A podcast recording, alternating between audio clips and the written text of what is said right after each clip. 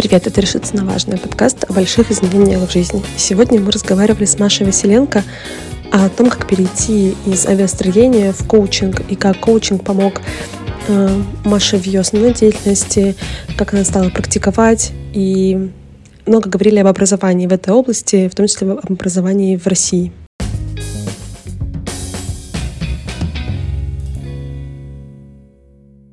Маша, расскажи э, вкратце о том, э, чем ты занимаешься, занималась изначально во своей первой профессии, и потом мы немножко как раз начнем разговаривать про твой переход в коучинг. А, я пока готовилась к этому, к этой аудиовстрече, а, подумала а, о том, что правильно было бы начать вообще на самом деле с моего образования.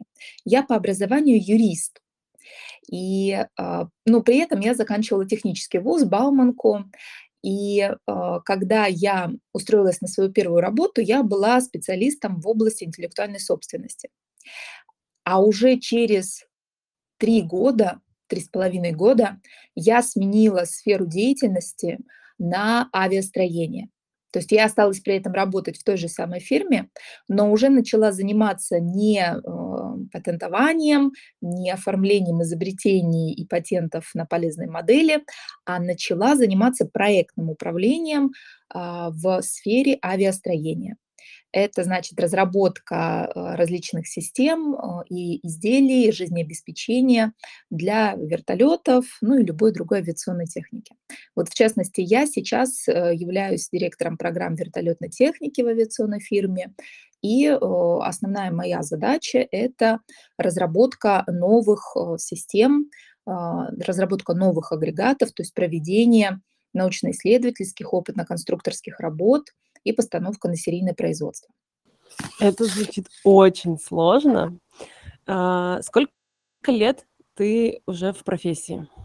С 2013 года, ну вот 10 лет на самом деле. В а, октябре месяце 10 лет, как я а, стала руководителем проекта.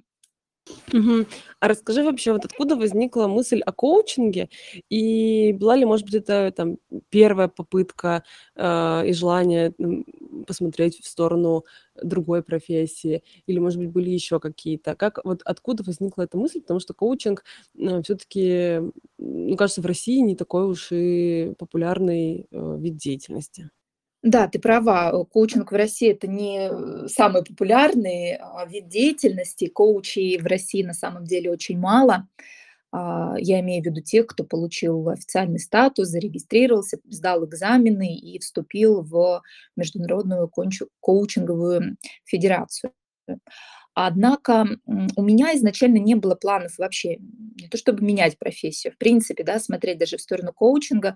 Просто в рамках э, своей работы, так как я являюсь руководителем и работаю в очень консервативной сфере, авиастроение– это консервативная сфера а, как деятельности, так и люди там работают, в общем-то, несмотря на то, что строят новые изделия, новые объекты, а, очень консервативные по своим подходам.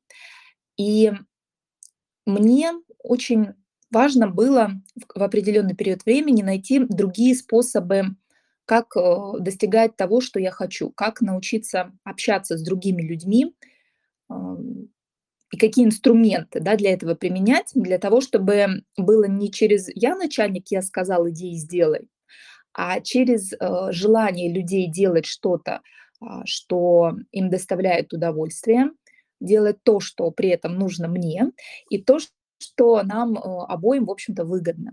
Я начала искать, и так я наткнулась на предложение по обучению коучингу и э, сходила на пару лекций, которые были э, в рамках бесплатного да, обучения. Мне очень понравилось, я заинтересовалась и решила пойти на обучение. А, и я прошла обучение делится на несколько модулей. После первого модуля, это три месяца обучения, я сказала, что да, это то, что я искала. Этот инструмент мне а, явно помогает, он мне поможет и в будущем, я хочу дальше изучать. Но даже после первого модуля обучения я не думала менять профессию. А, такая мысль мне пришла в голову, когда я уже заканчивала второй модуль обучения. Это был еще а, почти четырехмесячный курс, даже какой четырехмесячный, полугодовой курс, полугодовой курс. И в рамках, когда я его проходила, а, у меня возникла мысль не то, что даже о смене профессии, а получить вторую профессию и уже сдавать экзамен и практиковать э, те инструменты, навыки, которым я научилась, не только в рамках своей работы в авиастроении как управленца, как э, руководителя, но и именно как коучу. Возможно ли было твои вот эти потребности как руководителя закрыть, возможно, книгами или каким-то курсом лекций? Почему вот именно, ну, то есть все-таки это получается достаточно фундаментальное обучение, несколько ступеней, довольно-таки продолжительное, и оно явно требует от тебя больших э, временных усилий, там, большого погружения, а, почему ты для себя выбрала такое сразу основательное погружение в эту область, а не а, просто какие-то книги? А, на самом деле у меня, в принципе, такой подход, когда мне что-то нравится, когда мне что-то интересно, или когда я ищу какой-то конкретный инструмент для решения своих задач, я э, всегда начинаю с книг. Но, к сожалению, книги– это теория, которую ты не можешь прямо здесь и сейчас отрабатывать. А, да, ты можешь поступить э, так, как тебе рекомендуют в книге, что-то сказать или что-то сделать, но у тебя нету, скажем так, некой площадки, на которой ты тестируешь это, прежде чем выйти и а, на живой работе с живыми людьми все это дело опробовать. А в рамках обучения коучингу у тебя есть такая возможность. Потому что э, все обучение коучингу это на самом деле не столько теория, сколько практика. У тебя идет одна часовая, там, допустим, лекция тебе рассказывают да, о каком-то инструменте, а дальше ты в течение там, нескольких недель отрабатываешь это вместе с такими же студентами, которые учатся на практике, а, в тройках, то есть вы там друг друга коучите, вы выступаете в роли коуча, вы выступаете в роли человека, которого коуча, то есть клиента коуча, и вы выступаете еще в роли наблюдателя. То есть смотрите, как это со стороны. И при этом всем вам профессиональный коуч дает обратную связь тут же, не отходя далеко от э, момента совершения вот этого всего действия. И получается, что э, ты только что отработал теорию, и сразу же ты начинаешь отрабатывать практику по этой теме. Ты сразу же начинаешь внедрять это, а, но при этом еще не на живых людях, да, а в такой очень благожелательной атмосфере, где тебя не оценивают и говорят, ты это правильно или это неправильно, а где тебе помогают э, больше раскрыться, где тебе показывают, какие у тебя сильные стороны, где тебе показывают, э, как можно было бы сделать иначе.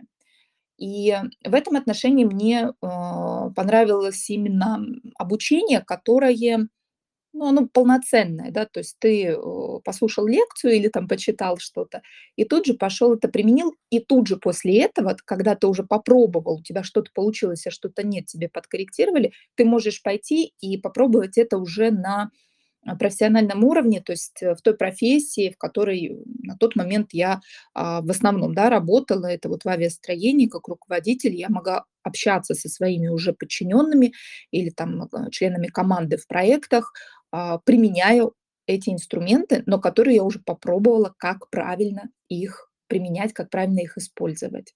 Мне кажется, нам нужно сделать лирическое отступление небольшое и, и немножко прояснить, что есть профессия коуча.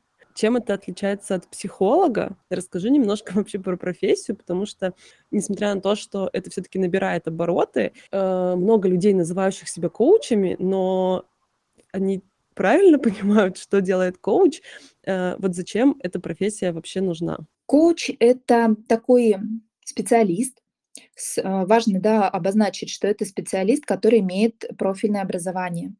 Коучингу учат. Нельзя просто, например, быть психологом и в этот же момент одновременно а, автоматически быть коучем. То есть коучингу ты должен научиться отдельно. Что касается того, что именно э, делает коуч, э, коуч это очень много, на самом деле, есть официальное э, объяснение, да, что такое коучинг и э, кто такой коуч. Но мне больше нравится в данном случае такие метафорические э, объяснения, потому что они больше как бы проясняют. А, коуч– это человек, который задает вам в конкретном разговоре вопросы, которые позволяют вам самому найти нужный ответ для себя. То есть у вас, например, есть какая-то задача, или вы хотите разобраться с каким-то вопросом, который вас мучает, но а, при этом вам нужна безопасная, комфортная обстановка, в которой вы можете открыто это обсудить, и при этом вы обсуждаете это не как с другом, который вам дает советы, и не как с психологом, который разбирает причину, а почему же это появилось, да, почему же вы пришли в эту точку, почему же так случилось, там, где там у вас была, не знаю, какая-нибудь травма, или э, какие решения были вами приняты неправильно, что вас привело сейчас вот в то неудовлетворительное состояние, которое вы решаете. А работа коуча сильно отличается от психолога именно тем, что вся направленность действия работы с коучем, она идет в будущее. То есть это вектор, который говорит не о том, а, что было раньше, а о том, что есть сейчас и как ты хочешь, чтобы было. А, приведу на каком-нибудь конкретном примере. Например, у вас есть желание сменить работу. Вот очень сейчас созвучно той теме, которую мы обсуждаем.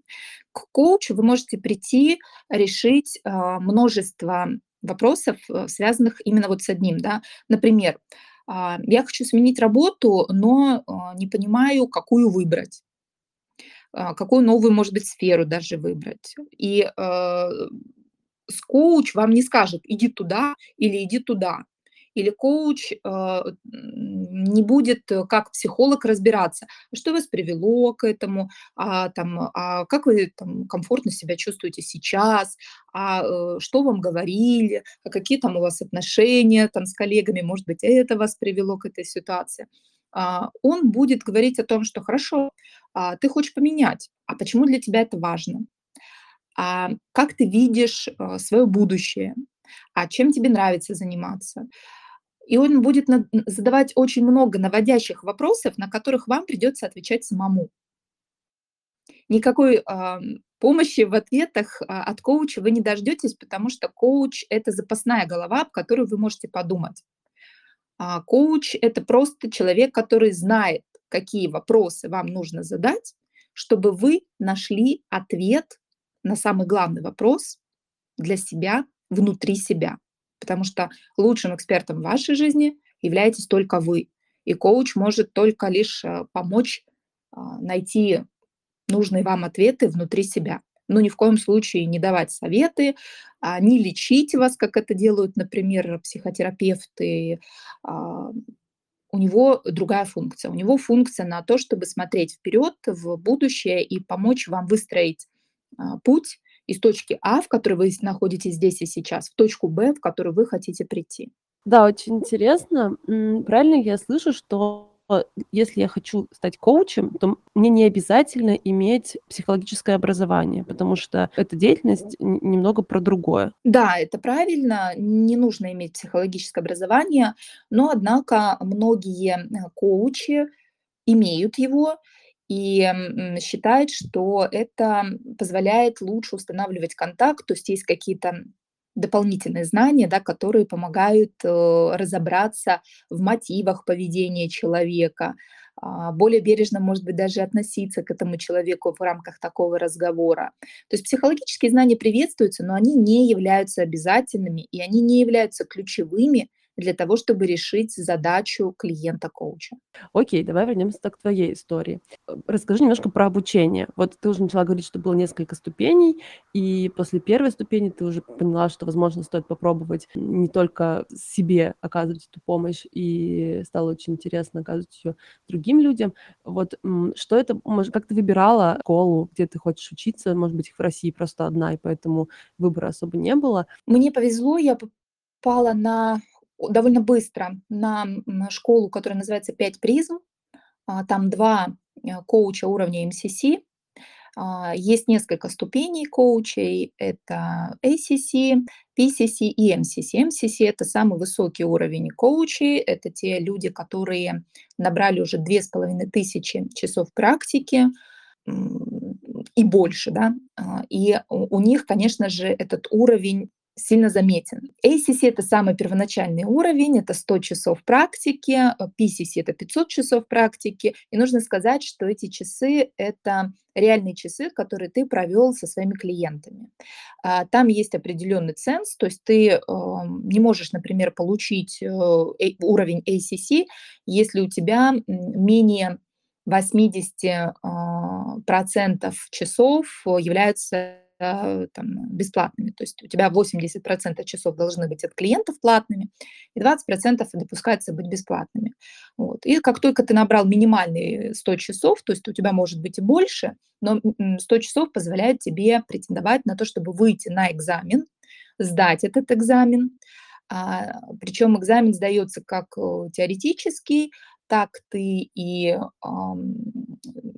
присылаешь свою сессию с клиентом, а, с его согласия, конечно же, и плюс ко всему вот э, подаешь свои часы, которые могут проверить.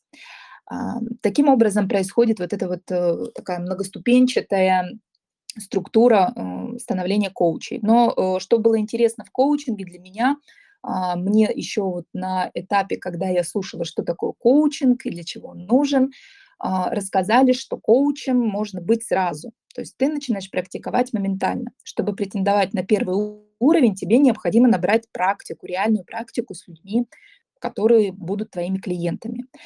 И это стало для меня, наверное, таким решающим фактором, по которому я сказала, ну, в общем-то, да, почему бы и нет. На втором этапе, когда я уже училась на втором модуле, мне стало именно интересно попробовать себя уже как в профессии.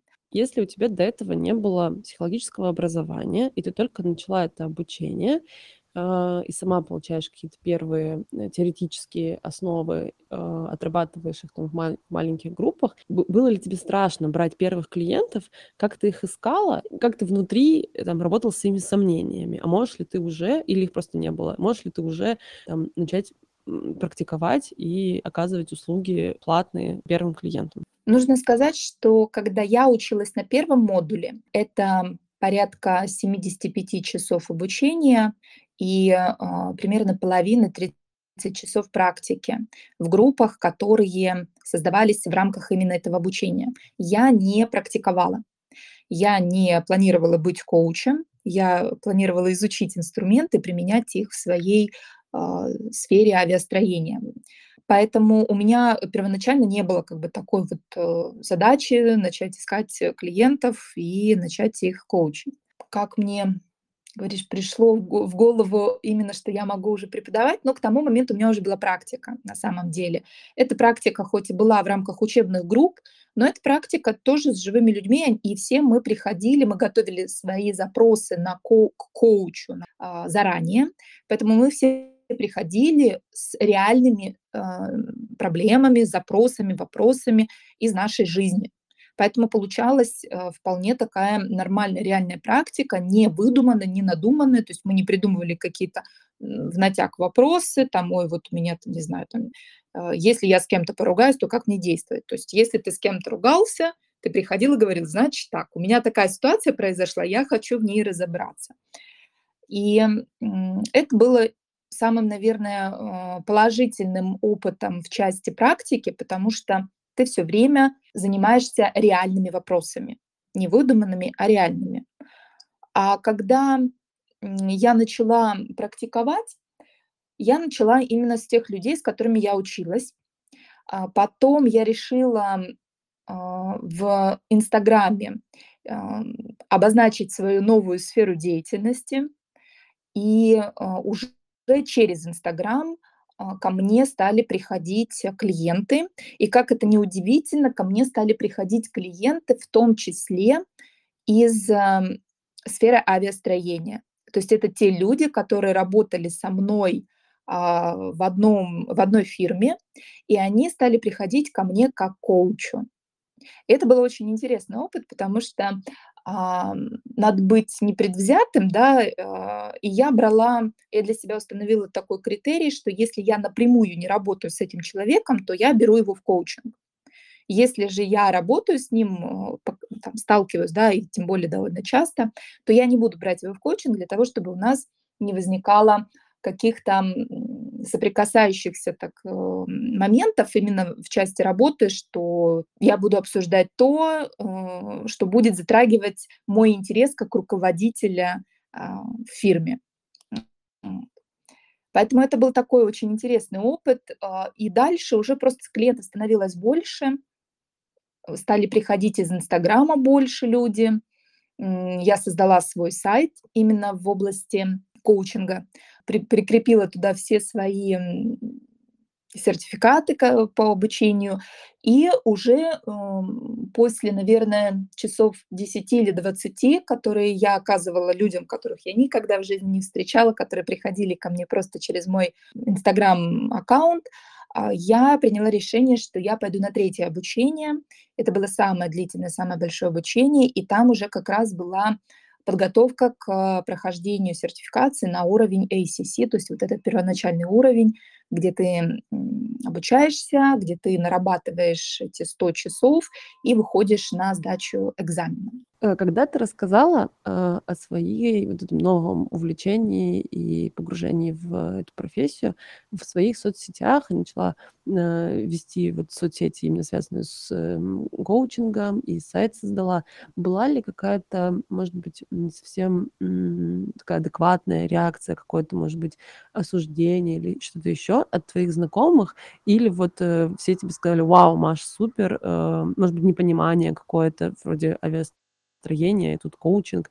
Еще как-то так немножко кажется, что в России это слово коуч как-то не то что пошлено, но вот как с курсами, марафонами и вот э, осознанностью. Ну, то есть это вот все настолько как-то уже имеет какой-то флер такой странный, что не все к этому, э, не все правильно понимают, что это на самом деле э, значит. Было ли что-то у тебя такое? Да, конечно, было. А, но у меня было так, что когда я только начала чуть более активно вести свой блог в Инстаграм, мне начали говорить там мои коллеги, а, что блогером заделалась. То есть вот эти вот фразы, конечно же, они были.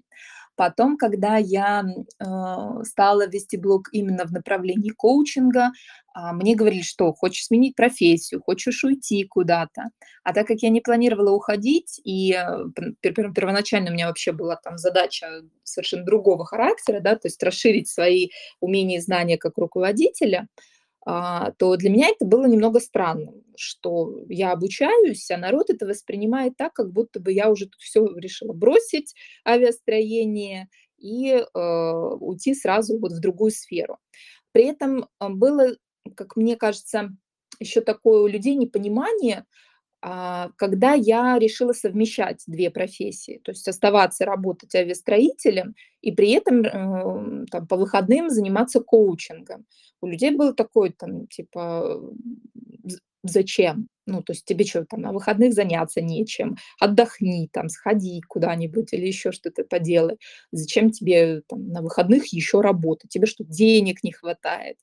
И каждому, конечно, ты не сможешь объяснить, что, знаешь, вот в рамках там авиастроения у меня там один а, способ общения с людьми. И это действительно так, он очень сильно отличается там, от э, общения в рамках коучинга.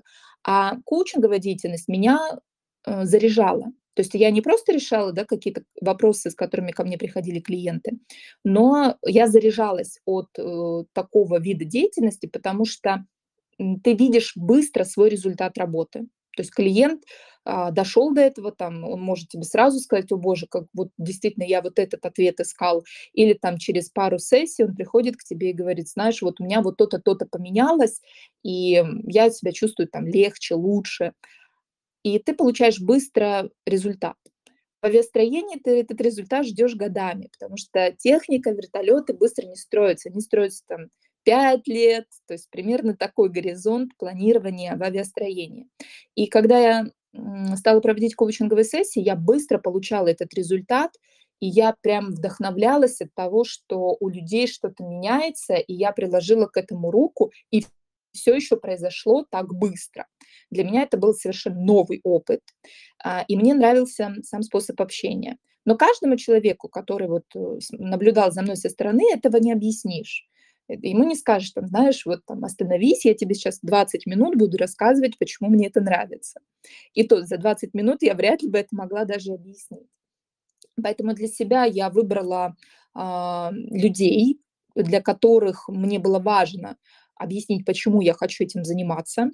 И нужно сказать, что у меня была там серьезная поддержка, то есть э, у меня, например, мама сама ведет блог, и она сказала, да, конечно, там, то есть она меня очень сильно поддерживала в этом отношении. Моя подруга меня а, поддерживала, говорила, слушай, занимайся тем, что тебе нравится, если тебе доставляет это удовольствие, и ты получаешь от этого кайф, ну, так и надо делать.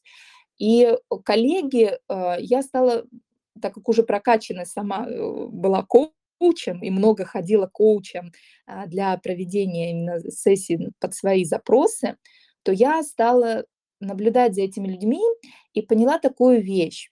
Люди, которые не понимают, что ты делаешь, их это волнует. Люди, которые задают тебе дурацкие вопросы по типу, там, тебе заняться нечем, почему ты не отдыхаешь, почему ты там работаешь, или там тебе денег, что ли, не хватает. На самом деле у них есть страхи. И когда они смотрят на тебя, это значит, что их страх, он еще не прошел, он не решился. А ты действуешь так, как никто не действует другой, ты ломаешь этот шаблон поведения, и это вызывает некое, некую реакцию в этих людях. Поэтому э, обижаться на это нет никакого смысла, потому что этот вопрос они задают не тебе на самом деле. Они задают его самим себе. Почему они ничего не меняют в своей жизни, почему они не пробуют то, что пробуешь ты, и, и там, э, почему им кажется, что это либо несерьезно, либо ты вообще решил там на 180 градусов поменять свою жизнь и заниматься совершенно другим, нежели чем ты занимаешься сейчас. Ну вот получается, что вот в этом вот в этой ситуации, когда человек приходит и говорит тебе, ты что там блогером заделался или решил сменить профессию, или тебе там некогда поотдыхать, ты не хочешь отдыхать, почему так происходит, его вопрос про него больше говорит, но как бы твоя реакция говорит про тебя. И что вот если все-таки эти вопросы э, тебя тоже задевают, тебе там становится как-то, хочется оправдаться или становится как-то неловко. Вот как можно э, с собой в этом отношении поработать, если ты внутри чувствуешь, что ты делаешь все правильно, но вот это давление, возможно, даже авторитетных для тебя людей, да, оно тебя как-то немного... Э, ну, вводит в какое-то заблуждение или какую-то какую-то неловкость. Э, как можно собой в этом, в, в этом отношении поработать, или там, может быть, ты посоветуешь, там, правда, сходить там к коучу или обратиться к психологу, можно ли это как-то самому решить, вот эти внутренние э, переживания, чтобы вот этот страх преодолеть и не боясь говорить о том, что да, там, я хочу сменить профессию, или да, там, я хочу стать блогером, или да, там, я э, не хочу отдыхать, хочу, мне это заряжает, мне это нравится. Вот как в этом э, ключе работать самим собой, чтобы таких реакций э, не было на эти вопросы?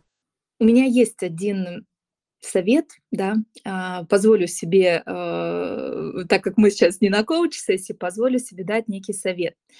А, я бы то, что я сделала для себя, то я и порекомендую другим. Ответить себе на один единственный вопрос. Зачем? Зачем вы делаете то, что делаете? Если вы изучаете новую профессию, зачем это вам нужно? И нужно себе ответить на этот вопрос максимально откровенно. Вот настолько, насколько ты можешь, да. А, не хватает денег? Ну да, да, мне не хватает денег. А что там? Это зазорно, что ты хочешь зарабатывать больше, больше обеспечивать себя, не знаю, позволять себе то, что ты сейчас себе не можешь позволить.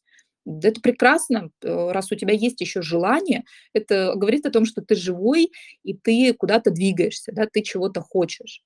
А, и не зазорно хотеть этого для самого себя.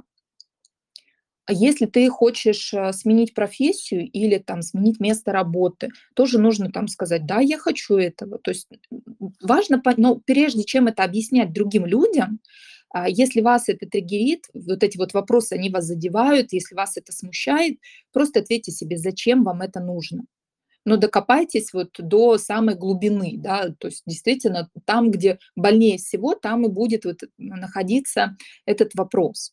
А, это вот для самостоятельной работы.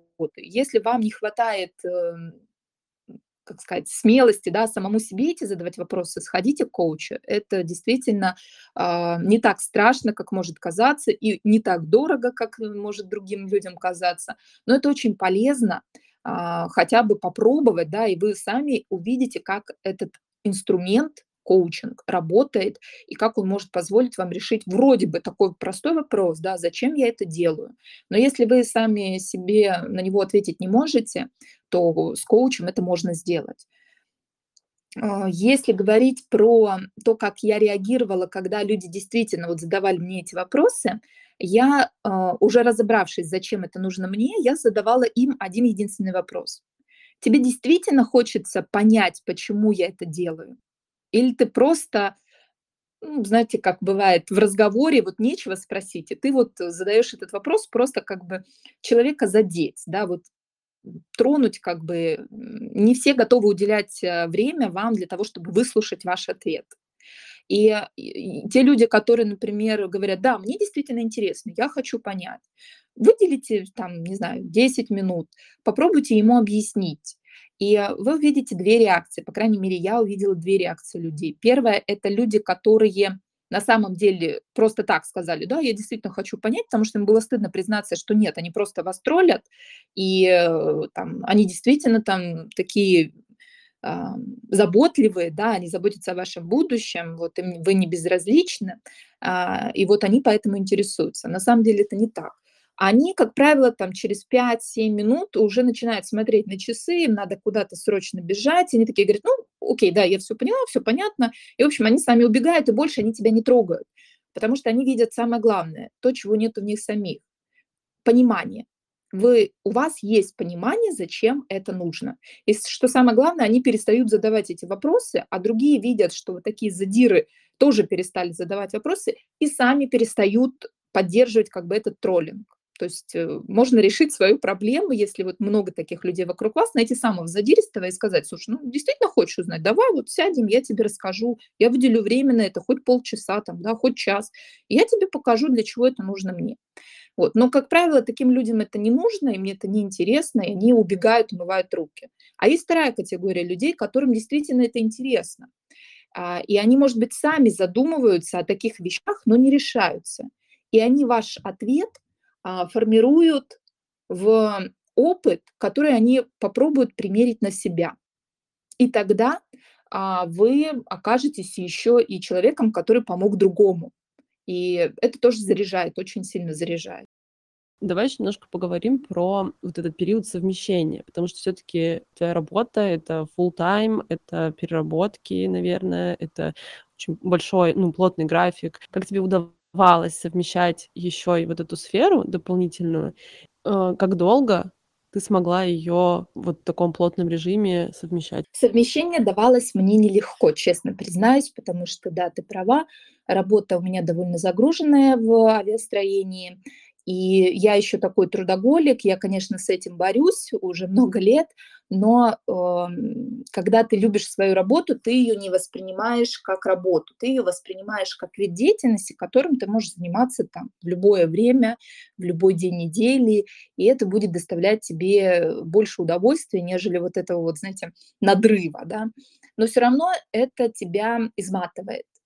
И коучинг стал такой отдушиной, поэтому э, первоначально мне было совмещать очень интересно. Мне было неважно, что я это делаю вот на выходных. Иногда я даже проводила коуч-сессии по вечерам, но поняла, что вечерами я точно не могу. Вот это уже был там, лимит совершенно превышал моих способностей физических, моих эмоциональных способностей.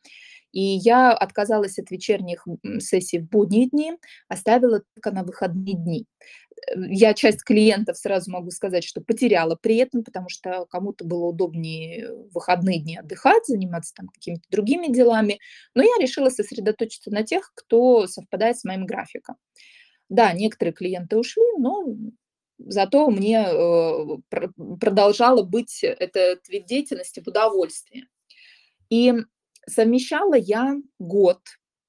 Вот ровным счетом до сентября этого года я а, прям очень активно совмещала по выходным, занималась. У меня было там порядка двух-трех сессий в день, а, каждые выходные.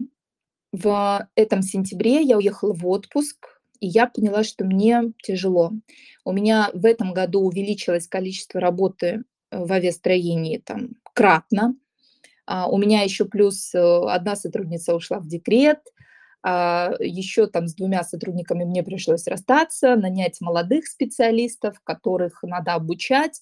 И, в общем-то, я поняла, что ну, я достигла того состояния, когда я уже не могу выходные дни уделять время коучингу. Мне нужно или, или я не могу заниматься авиастроением. Да? Мне нужно что-то выбрать, потому что иначе я буду терять качественно либо там, либо там. А мне не хочется этого делать, мне хочется быть на уровне, который я сама для себя определила, и вот э, придерживаться его. Поэтому я уехала в такой длительный отпуск, а, и три недели для меня это длительный отпуск, потому что я не могу себе позволить взять там больше двух недель, а как правило, когда я даже уходила на две недели в отпуск, я все равно работала. В этот раз я уехала в трехнедельный отпуск и не работала совершенно, не занималась ни коучингом, ни авиастроением. И я поняла, что я давно не находилась в состоянии тишины. То есть у меня всегда что-то происходит, либо на работе, либо в коучинге, и вот это настолько все слишком активно, что, видимо, у меня накопилась какая-то усталость, и мне потребовался период, когда нужна тишина. Я эту тишину получила и услышала такой важный для себя момент, что я не готова расставаться с авиастроением. Вот никак. Э, мне настолько это нравится, что я точно не готова сделать выбор в пользу коучинга и уйти туда вот только заниматься коучингом. Но при этом мне нужно что-то выбрать сейчас, потому что такой период э, у меня работы, который продлится года три, наверное, а, когда мне нужно будет заниматься очень активно и работой, и обучением новых э, сотрудников. И я пришла к выводу, что я выбираю все-таки авиастроение, и сейчас я не практикую, то есть сейчас я не провожу коуч-сессии, хотя а, мне это очень нравится, и я не исключаю возможности, что через какое-то время, когда у меня будет более разгруженный график, я снова вернусь к коучингу, коучинговой практике. А сколько лет э, вот ты уже увлекаешься коучингом, вот суммарно, вместе с обучением и вот с этим годом интенсивной практики? А, два с половиной года из них год я обучалась, и где-то, сейчас скажу, где-то через 8 месяцев после того, как я начала учиться, я начала и э, проводить коучинговые сессии с клиентами. Соответственно, почти, ну, чуть не дотягивая до двух лет, э, я провожу коуч-сессии. В Инстаграме я провожу эти коуч-сессии с июля прошлого года, то есть тогда, когда уже клиенты появились именно через Инстаграм. Ну, получается, э, чуть больше года я вела эту деятельность именно через Инстаграм, искала там клиентов.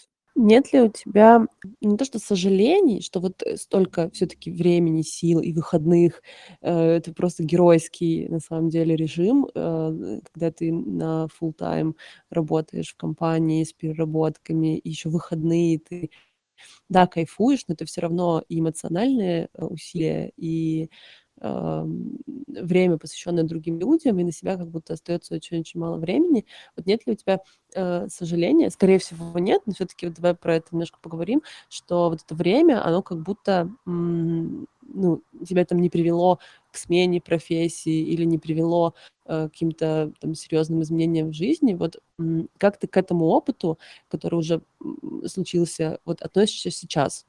На самом деле серьезные изменения в жизни у меня произошли. И произошли они как раз благодаря этому обучению, благодаря коучинговой практике.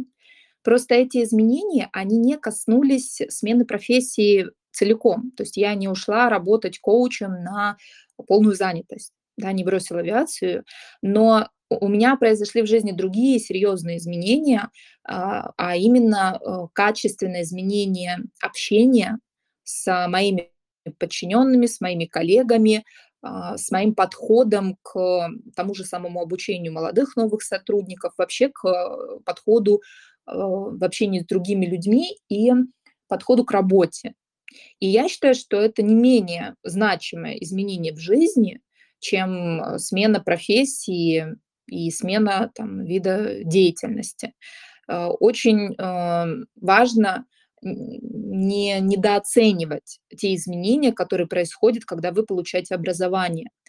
А, у меня были сожаления о том, что я не буду использовать это образование только тогда, когда я только начинала обучаться этому. И я такая думала для себя, ну зачем, вот когда мне стал выбор идти на второй модуль, обучаться или не идти, у меня было сожаление еще о том, что, чего у меня не было. То есть у меня не было еще образования, я еще не могла там быть э, на тот момент, да, я так считала, а, коучем, который может идти там практиковать э, и заниматься этим на полную занятость. И я такая думаю, зачем я буду платить деньги, зачем я буду получать это образование, тратить это время, если я не буду этим профессионально заниматься. Но в какой-то момент я для себя ответила, а что, тебе образование, обучение нужно только для того, чтобы сменять профессию? А, и у меня был уже в жизни другой опыт, когда это не единственное мое альтернативное образование, да, основному высшему, я еще получила высшее образование в области искусства, то есть я историк искусств, а, или, как называют в простонародье, искусствовед.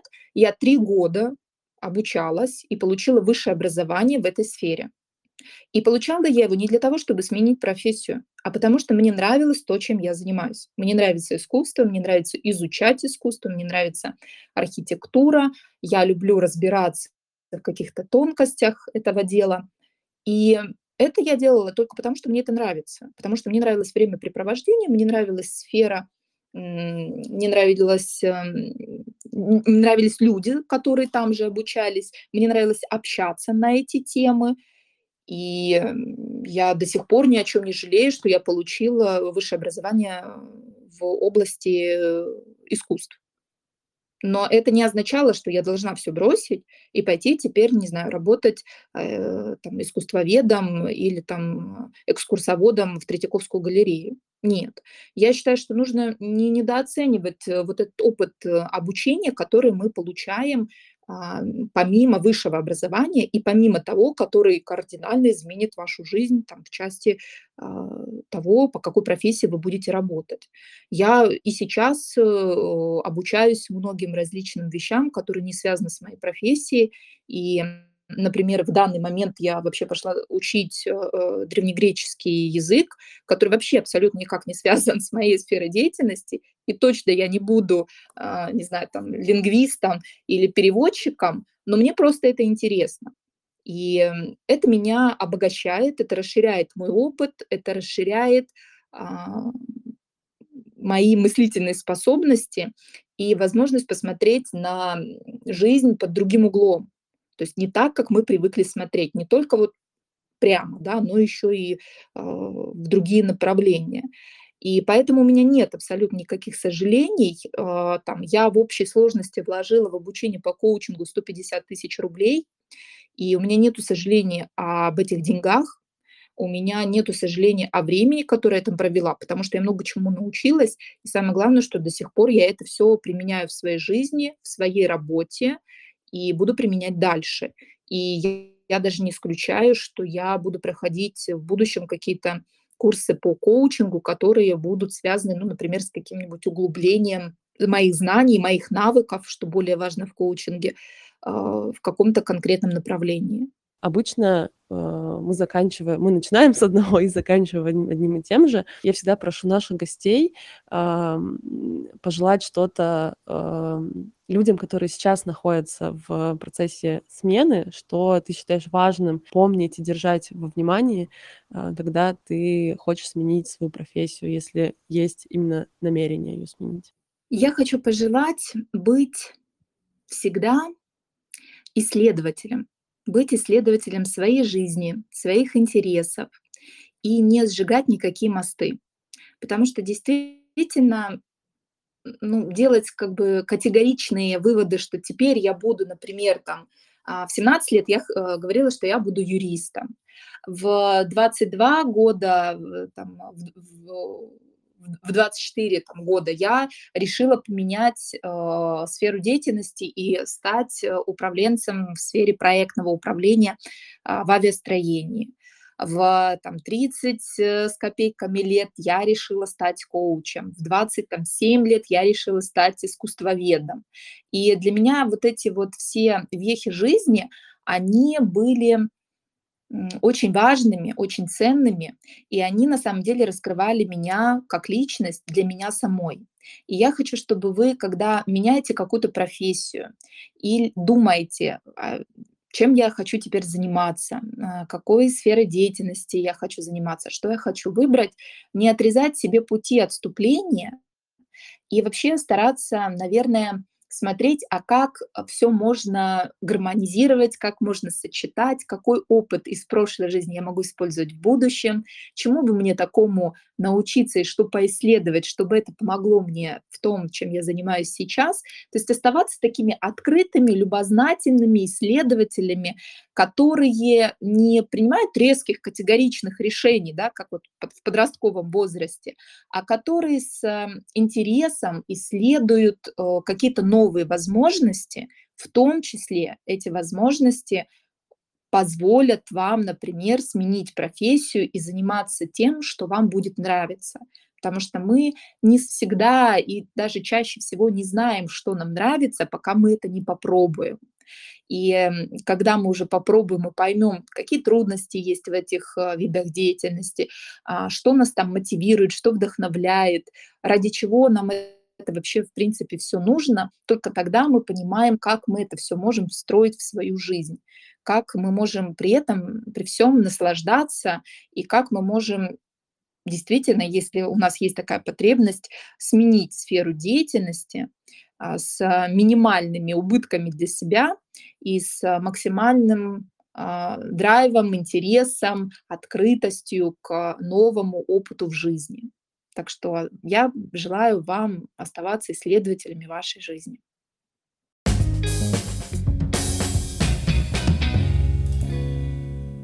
Для меня в этом разговоре была одна сложная вещь, а, которая у меня никак не получается. Это просто относиться к своим активностям и не ждать от них кардинальных изменений в жизни. Потому что мне всегда казалось, что если ты выбрал работу, профессию, она должна быть на всю жизнь с тобой. И сейчас, спустя 8 лет в профессии, я понимаю, что это совершенно не так. Но по старой памяти мне все еще хочется выбрать следующую профессию, как на следующий остаток жизни. И то, о чем говорила сегодня Маша, что нужно быть любопытным и легко относиться к своим увлечениям, это то, чему мне нужно поучиться. Надеюсь, вы тоже нашли в нем что-то полезное для себя. Пока-пока.